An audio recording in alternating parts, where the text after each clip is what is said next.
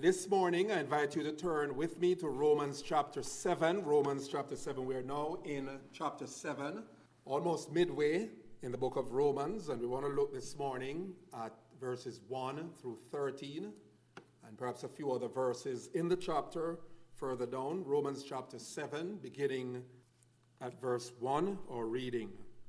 Or do you not know, brothers, for I am speaking to those who know the law that the law is binding on a person only as long as he lives. For a married woman is bound by law to her husband while he lives. But if her husband dies, she is released from the law of marriage. Accordingly, she will be called an adulteress if she lives with another man while her husband is alive. But if her husband dies, she is free from that law. And if she marries another man, she is not an adulteress. Likewise, my brothers, you also have died to the law through the body of Christ, so that you may belong to another, to him who has been raised from the dead, in order that we may bear fruit for God. For while we were living in the flesh, our sinful passions, aroused by the law, were at work in our members to bear fruit for death. But now we are released from the law having died to that which held us captive, so that we serve in the new way of the Spirit and not in the old way of the written code. What then shall we say? That the law is sin? By no means. Yet if it had not been for the law, I would not have known sin. For I would not have known what it is to covet if the law had not said, You shall not covet. But sin, seizing an opportunity through the commandment, produced in me all kinds of covetousness. For apart from the law, sin lies dead. I was alive apart from the law once, but when the commandment came, sin came alive, and I died. The very commandment that promised life proved to be death to me. For sin, seizing an opportunity through the commandment, deceived me, and through it, killed me. So the law is holy, and the commandment is holy, and righteous and good. Did that which is good then bring death to me? By no means. It was sin producing death in me through what is good, in order that sin might be shown to be sin, and through the commandment might become sinful beyond measure. Here in Romans chapter 7, Paul presents one of the most extensive treatments on the subject of the law to be found anywhere in the New Testament. In this chapter, then, he uses the phrase the law some 23 times between verses 1 and 25, and the phrase the commandment as many as six times in verses 8 through 13. And to set the context of his discussion, recall that in chapter 6, Paul had argued that union with Christ in his death and resurrection affords the believer freedom from sin. Paul dealt with that whole theme in Romans chapter 6, where he taught that we were united with Christ in his death, burial, and resurrection, and in consequence of that, we have or we are in a position to have victory over sin. And now, the thrust of his teaching here in Romans chapter 7 is that union with Christ frees the believer from the law. So in chapter 6, union with Christ affords the believer freedom from sin. And here in chapter 7, the thrust of his teaching is that union with Christ frees the believer from the law. And of course, the big question is what does Paul mean when he says that we are free from the law? That is speaking, of course, of those who have embraced faith in Christ as Savior. What does it mean to be free from the law? Oftentimes we hear that expression being bandied about. It is a scriptural expression, but the question is what does Paul mean precisely when he says that as Christians we are free from the law? Keep in mind as we work our way through this chapter what the Christian freedom from the law does not mean. The Christian's freedom from the law does not mean that having been saved by the grace of God apart from works, works of the law, that the Christian is therefore free to live lawlessly, to live ungodly, to be at liberty to live in sin. The sad thing is, many interpret the phrase of our being not under the law to mean that being saved by grace, the Christian can therefore live anyhow. In fact, far from it, because as Paul declared in Romans chapter 6, verse 14, he had declared there in Romans chapter 6, verse 14, sin will have no dominion over you, since you are not under the law, but under grace. But then Paul raises a question in verse 15 of Romans 6. He asks the question, What then? Are we to sin because we are not under the law but under grace? By no means, he says. The fact is, when one by the grace of God becomes saved, becomes converted, the Spirit of God comes along and effects the demands of the law in one's heart and life. Hence, one takes delight in pleasing God, in doing what God says. In this regard, rather than being under the law, in the sense of being under its onerous, burdensome strictures, the law is within one's heart. This, of course, reminds us of what the prophet Jeremiah declared. The Lord, through the prophet Jeremiah, declared in Jeremiah 31, verse 33, regarding life under the new covenant. Do you remember what the prophet Jeremiah declared there? He says this For this is the covenant that I will make with the house of Israel after those days. I will put my law within them, and I will write it on their hearts and I will be their God, and they shall be my people. So here's the point the Christian is not under the law inasmuch as the law is within the Christian's heart. The Spirit of God, through regeneration, places there the Word of God, imprints it upon the believer's heart and mind. In fact, this is a kind of freedom from the law that Paul refers to in verse 7 of our text, Romans 7, where he writes, But now we are released from the law, having died to that which held us captive, so that we serve in the new way of the Spirit and not in the old way of the written code. And so, underlying the teaching of this seventh chapter of Romans, is not that the believer is free from the law's demands, but that the believer is free from the law as a source of wrath and condemnation. That's what we are free from. We are not free from the demands of the law in the sense of fulfilling God's will. Rather, we are free from the law as a source of wrath and judgment. We are free from the law as an instrument of condemnation and death. In short, Paul's focus then in Romans chapter 7, his focus has in view the law from its discouraging, defeating, death dealing perspective. Now, let me say here, there are many people in our world today, and even in a morning like this, there are people in churches that would teach this idea that the way to get to heaven is to be good, to try one's best to keep God's commandments, to keep God's law. As long as we keep God's law, they say, then everything will be fine. And what we have happening today is that millions are marching, presumably in their own minds, toward heaven, deceived as can be, thinking that through keeping the commandments, through keeping the law, they can come even an inch near to God. Let me say this, my friends, right up front, by way of reminder, you know this the law does not save and cannot save anyone. Because the truth is this that even if you and I could keep the law to our very best potential, and let's say we were exceptional in keeping the law in comparison to other persons, here's the point that would not be enough to get us into heaven because, as we're going to see from this chapter, the fundamental problem of man is his heart, wherein lies depravity and corruption.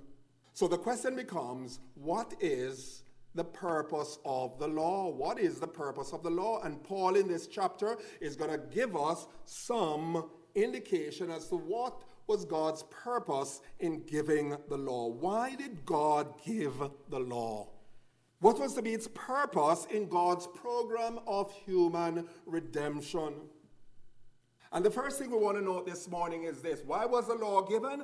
The law was given, first of all, to silence all humanity as guilty sinners before God. The law was given by God for the express purpose of silencing all humanity as guilty sinners before a righteous and holy God.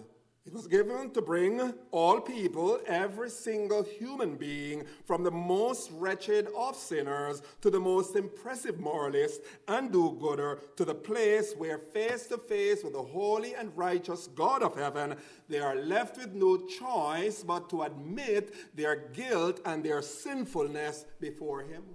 Look at what Paul says, for example, in Romans chapter 3, verse 19. The very time, the very first time in which Paul lays out the purpose for which God gave the law, here's what Paul says. And this should be a warning to those who would try to be good in order to get to heaven, who are banking on the fact that they are not doing this, they are not doing that, they are trying to be good, they are trying to keep the commandment. Here is what the Word of God says. The Word of God says in Romans chapter 3, verse 19, now we know that whatever the law says, it speaks to those who are under the law, so that every mouth may be stopped and the whole world may be held accountable to God. In other words, that the whole world might be found guilty before God. That was why God gave the law. One of the purposes for which God gave the law was to what? To expose human guilt to bring men and women to the place where before the righteous and holy God they cannot but admit, they cannot but acknowledge that they are as guilty as guilty can be, having broken God's law. And let me say this every single one of us, outside the saving grace of God, we are guilty of having broken that law. But here's a second reason. This is where we come to our text this morning. Why did God give the law? God gave the law not only to silence all humanity regarding their guilt, to hold all humanity guilty before God, accountable to God, but God gave the law for the express purpose of spiking transgressions. The law serves to spike transgression, that is to say, to heighten and intensify sin in one's life. Keep in mind who we're talking about here. Not only are we talking about the unsaved, but we're also talking about those who insist on trying to keep themselves saved apart from resting in the finished work of the Lord Jesus Christ. What the Lord does in a life, my friends, apart from the saving grace of God and apart from reliance on the Spirit of God, all that the law does is to spike or increase transgressions. The Word of God has bad, discouraging, disheartening news for such who would rest on keeping the law. And the bad news is this that far from saving or sanctifying a person, the law serves only, watch this, the law serves only to aggravate the predicament of sin. You see, the law is like a mirror. The law only shows us our filthiness, how dirty we are, but it does nothing in providing us with the means of cleansing. It's just a mirror. It tells us that we are guilty, but it does not provide absolution from our guilt. That the law aggravates and intensifies sin is clear from Romans chapter 5 and verse 20. Listen to Romans chapter 5, verse 20. Paul puts it explicitly like this. He says, Now the law came to, listen, the law came to increase the trespass.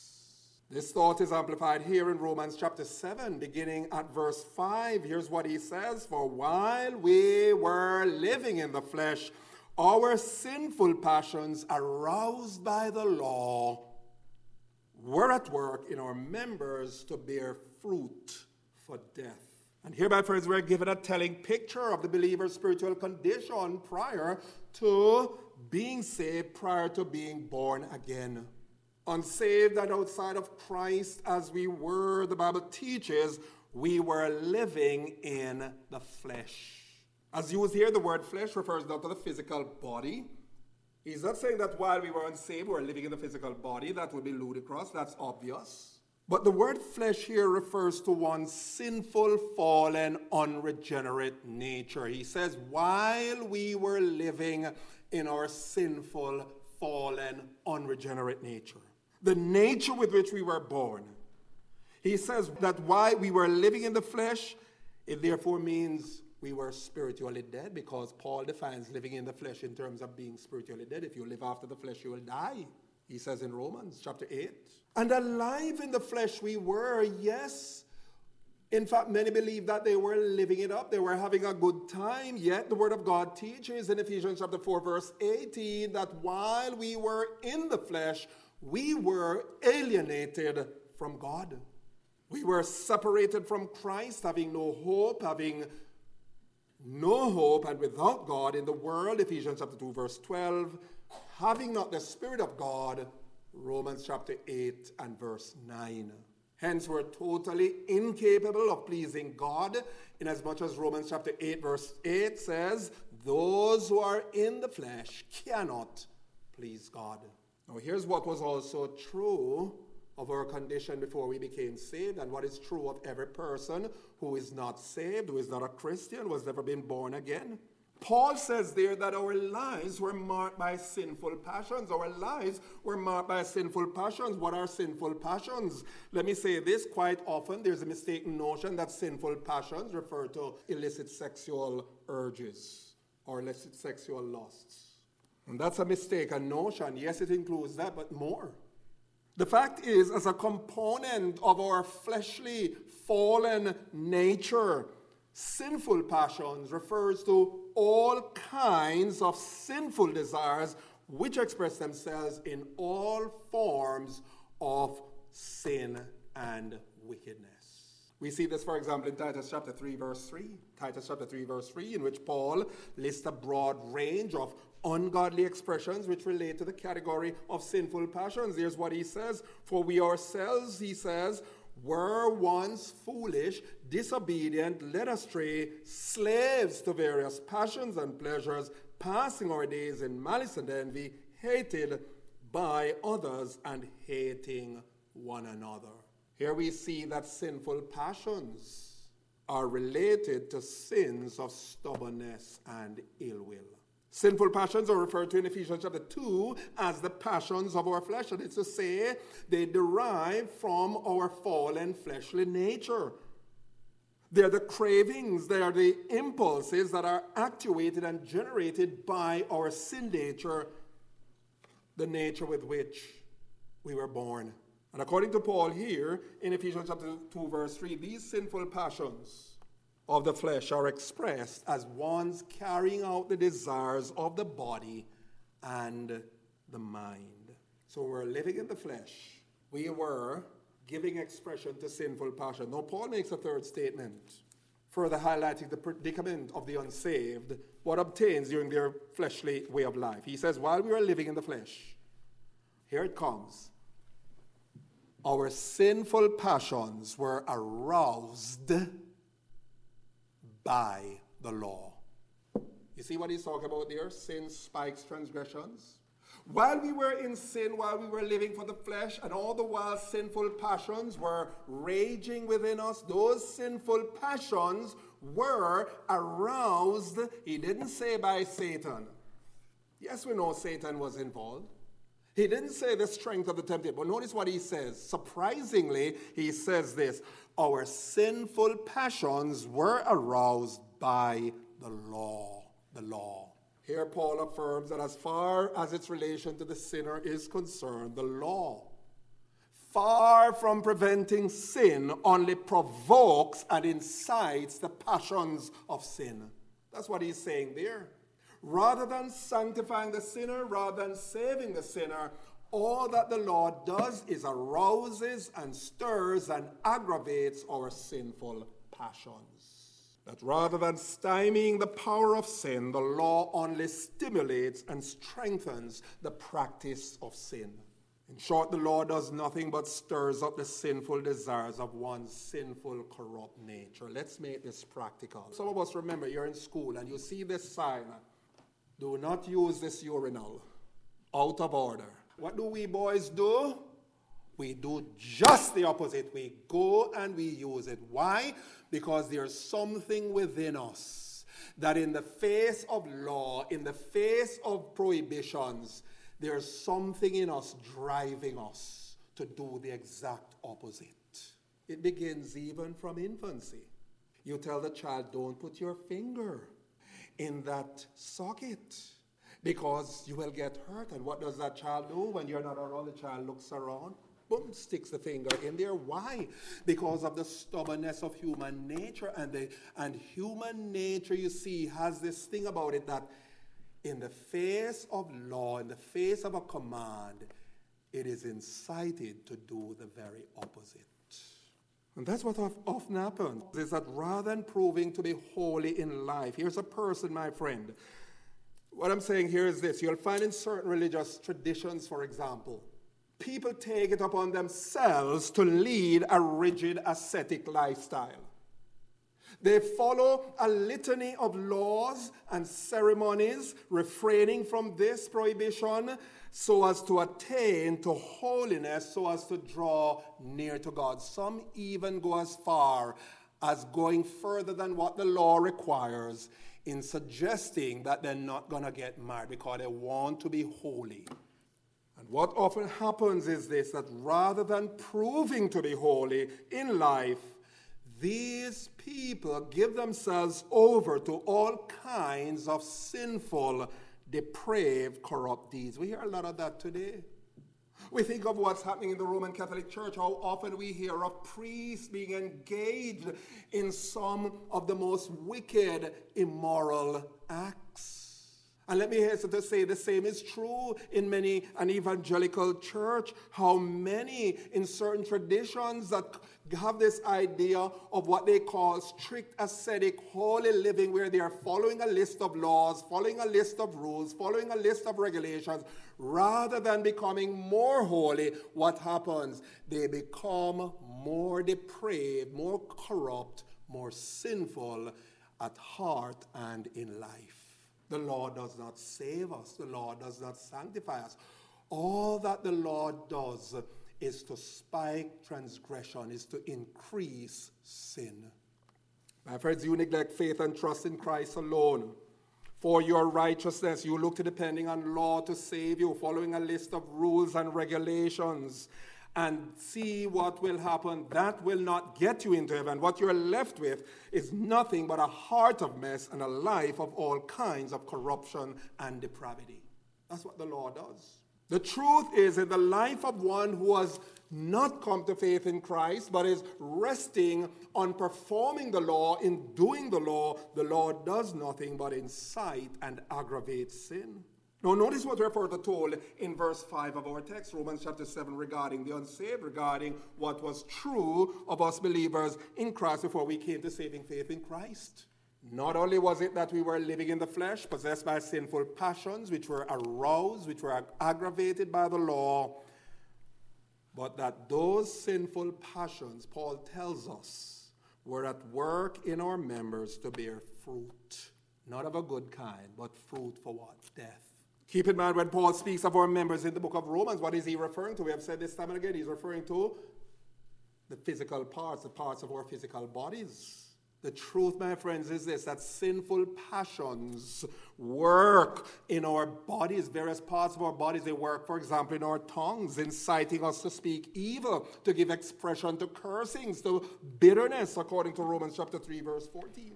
Sinful passions work in our ears, inciting us to listen to that which is false, to that which is unwholesome, to listen to anything but the Word of God.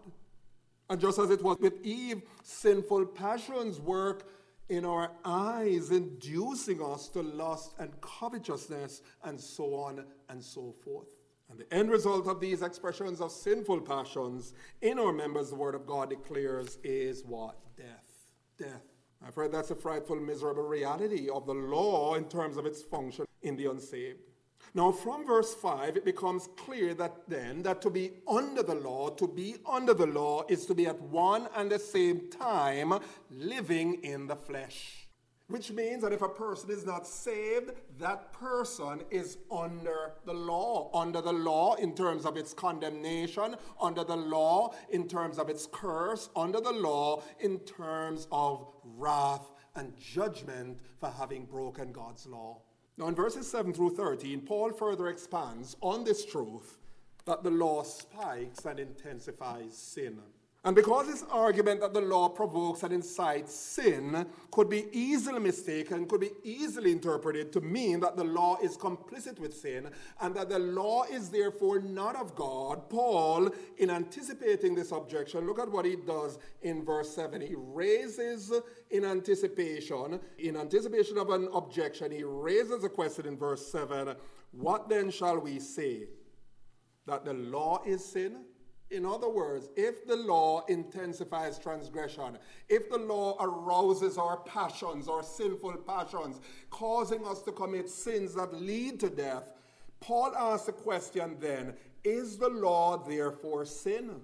He says, by no means. In other words, perish the thought. No way is what he's saying. And what he does then in verses 12 through 16, Paul takes time to underscore the sanctity and integrity of the law. Paul says, just in case you think I'm suggesting that the law is sinful, just the very opposite. The law, notice verse 12, he asserts, is holy.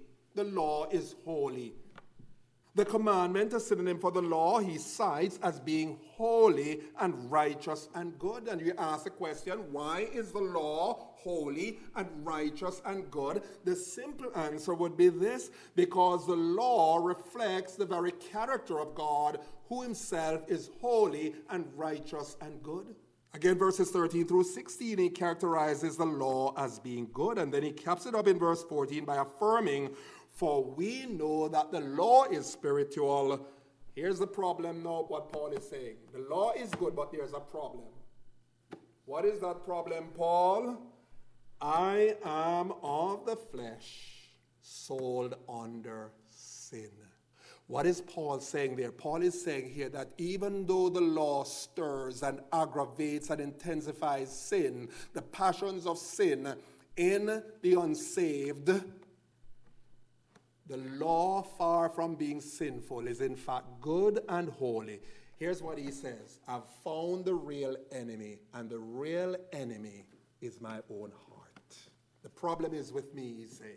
And with that said, Paul gets into the heart of the matter, which is to demonstrate, thirdly, and here's the third point of our sermon not only is it that the law, not only is it that the law shows us our sins, and does it stimulate sin and aggravates sin and spikes sin. But notice the law shows us our sinfulness. The law shows us our sinfulness. Listen, my friends. What is the purpose of the law? We could say, put it like this the purpose of the law is that it serves to accentuate the ugliness of our corrupt, depraved hearts. The law accentuates the ugliness of our corrupt, depraved hearts. Back in chapter 3, verse 20, Paul had clearly stated this when he wrote, For by the works of the law, no human being will be justified in his sight. That is to say, they will not be saved by the law. Why? Since through the law comes knowledge of sin. Now, beginning with the deep part of verse 7, notice Paul elaborates on the fact that the law shows us how sinful we are. How sinful are we, Paul? Look at what he says, verses 7 and following. He says this If it had not been for the law, I would not have known sin. For I would not have known what it is to covet if the law had not said, You shall not covet. But sin, seizing an opportunity through the commandment, produced in me all kinds of covetousness. For apart from the law, sin lies dead. I was alive apart from the law, but when the commandment came, sin came alive, and I died. The very commandment that promised life proved to be death to me. Verse 11 For sin, seizing an opportunity through the commandment, deceived me and through it killed me. So the law is holy, and the commandment is holy and righteous and good. Did that which is good then bring death to me? By no means. It was sin, producing death in me through what is good, in order that sin might be shown to be sin, and through the commandment might become sinful beyond measure. The King James Version says that sin might appear exceedingly sinful. By way of summary, Paul is saying then that in the absence of the law, sin was as it were dormant. He never understood himself to be a sinner, just as all their people complacently going along today thinking that they are so good, so holy. Why? Because they have never been brought face to face with the grim reality of their sin, the gravity of their sin. Why? Because the law, they have never been exposed to the threats of the law. They have never been exposed to God's holy standard, and hence they lead lives of complacency, thinking that somehow by their goodness they will make it to heaven. Paul says that with the coming of the law and its prohibition of covetousness came an occasion for committing the very sin of covetousness.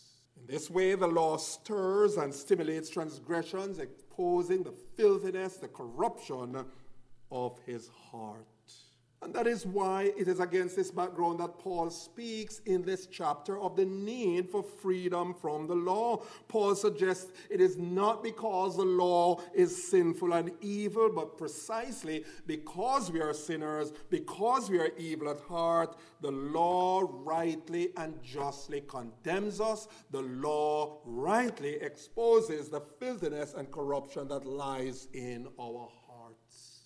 What then is the central message, the overarching conclusion of this grim truth. It is this the bottom line is this that apart from the saving grace of God in Christ, you and I, regardless of how much willpower we muster, regardless of how much we are determined to live right, to live holy, we could have New Year's resolutions, we could have all the discipline in the world. Here's the point apart from the saving grace of God and the empowering of the Spirit of God, we find ourselves in an attempt to keep the law, experiencing what? Frustration upon frustration upon frustration. Read Paul's account here, it's right here in the chapter.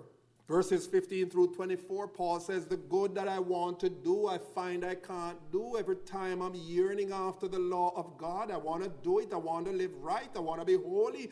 But what I find is that evil is present within me. What was Paul led to do in the very end? He cried out, He said, Oh, wretched man that I am, who will deliver me from the body of this death? Paul is saying, Look, to attempt to keep the law will only end in utter failure, and frustration. So that in answer to the question, why then the law, Galatians chapter 3, verse 19 says this, very much in line with the thrust of our text. Paul says in Galatians 3, verse 9, the purpose of the law was this it was added because of transgression. It was added because of transgression. And the word there, because of, the word that is translated there, because of, is ambiguous in the Greek because the word translated there, because of, can also mean for the purpose of. So let's look a bit at this very quickly. It's, it's not quite clear what is Paul intended meaning. If we take the word to mean for the purpose of, then the idea would be this that the law was added for the purpose of generating or effecting transgressions. In other words, the law was given to bring out the worst in us, is what Paul would be saying. If we take the word to mean because of transgression, then possibly the sense of the expression would be that the law was given to check or curb transgressions. Which is which? Your guess is as good as mine, because in a real sense, both would be applicable. The law was given, we know, based on what Paul is teaching in this chapter, the law was given to spike, to increase, to intensify, to aggravate transgression. At the end of the day, this much we can say that in his saving, redeeming purposes, in his saving, redeeming plan, God added, that is, gave the law to sinful man. Why? To show him in the most sobering way the enormity of his sin and to expose his utter sinfulness. It was to highlight his helplessness and bondage under the law. Paul exemplified that as we said in verses 14 through 25, where at the very end he's asked the question, Who will deliver me? He says, I'm a wretched man, I'm filthy. Because the law has exposed my sin, is what he's saying there. The law was given, God added the law for the express purpose of showing man his sinfulness and hence his utter helplessness to redeem himself. And most important, to point him to his need of a Savior, to point him to his need of a Redeemer, who, of course, is none other than the Lord Jesus Christ, the one who was and is without sin the one who, by his perfect obedience to the law, satisfied in full the demands of the law so as to set us free from its curse and condemnation. The Word of God teaches he died, he paying the curse of the law that was leveled against us. And the wonderful, glorious news this morning as I close, we're not going to finish this, but I'm going to bring it to a close, is that through the death and resurrection of the Lord Jesus, the bondage, and condemnation of the law has been what? Cancelled, has been nullified. And it is in that sense that we are free from the law. We are not free from the law to live anyhow. We are free from the law in what respect? In terms of its condemnation, in terms of its curse. We are free from the law because Christ became a curse for us. Because Christ took upon himself in paying for our sins, our sins for the law which we broke and for the curse which we incurred. Christ absorbed that. Hence we are free. That's the wonderful news of the gospel. Free from the law we are. We are redeemed from the law. May God richly bless these words to our hearts. If you're not saved, maybe you're the kind of person who, who uh, thinks, well, you know, I'm good enough. And as, as long as I try, God knows my heart. He will see me through. He sees how sincere I am. That's not how it works. God does not grade us on the curve. God, when we stand before Him, will not judge us on the basis of how much of the commands we kept. Not at all. In fact, He's not going to judge us on so, so, much on the basis of how many of the commands we kept, how much of the law we kept, as whether or not we had accepted the payment of the Lord Jesus Christ for sins. If you have not yet done so, I encourage you, invite you to come to Him, rest in Him, and Him alone, who is our righteousness. Amen.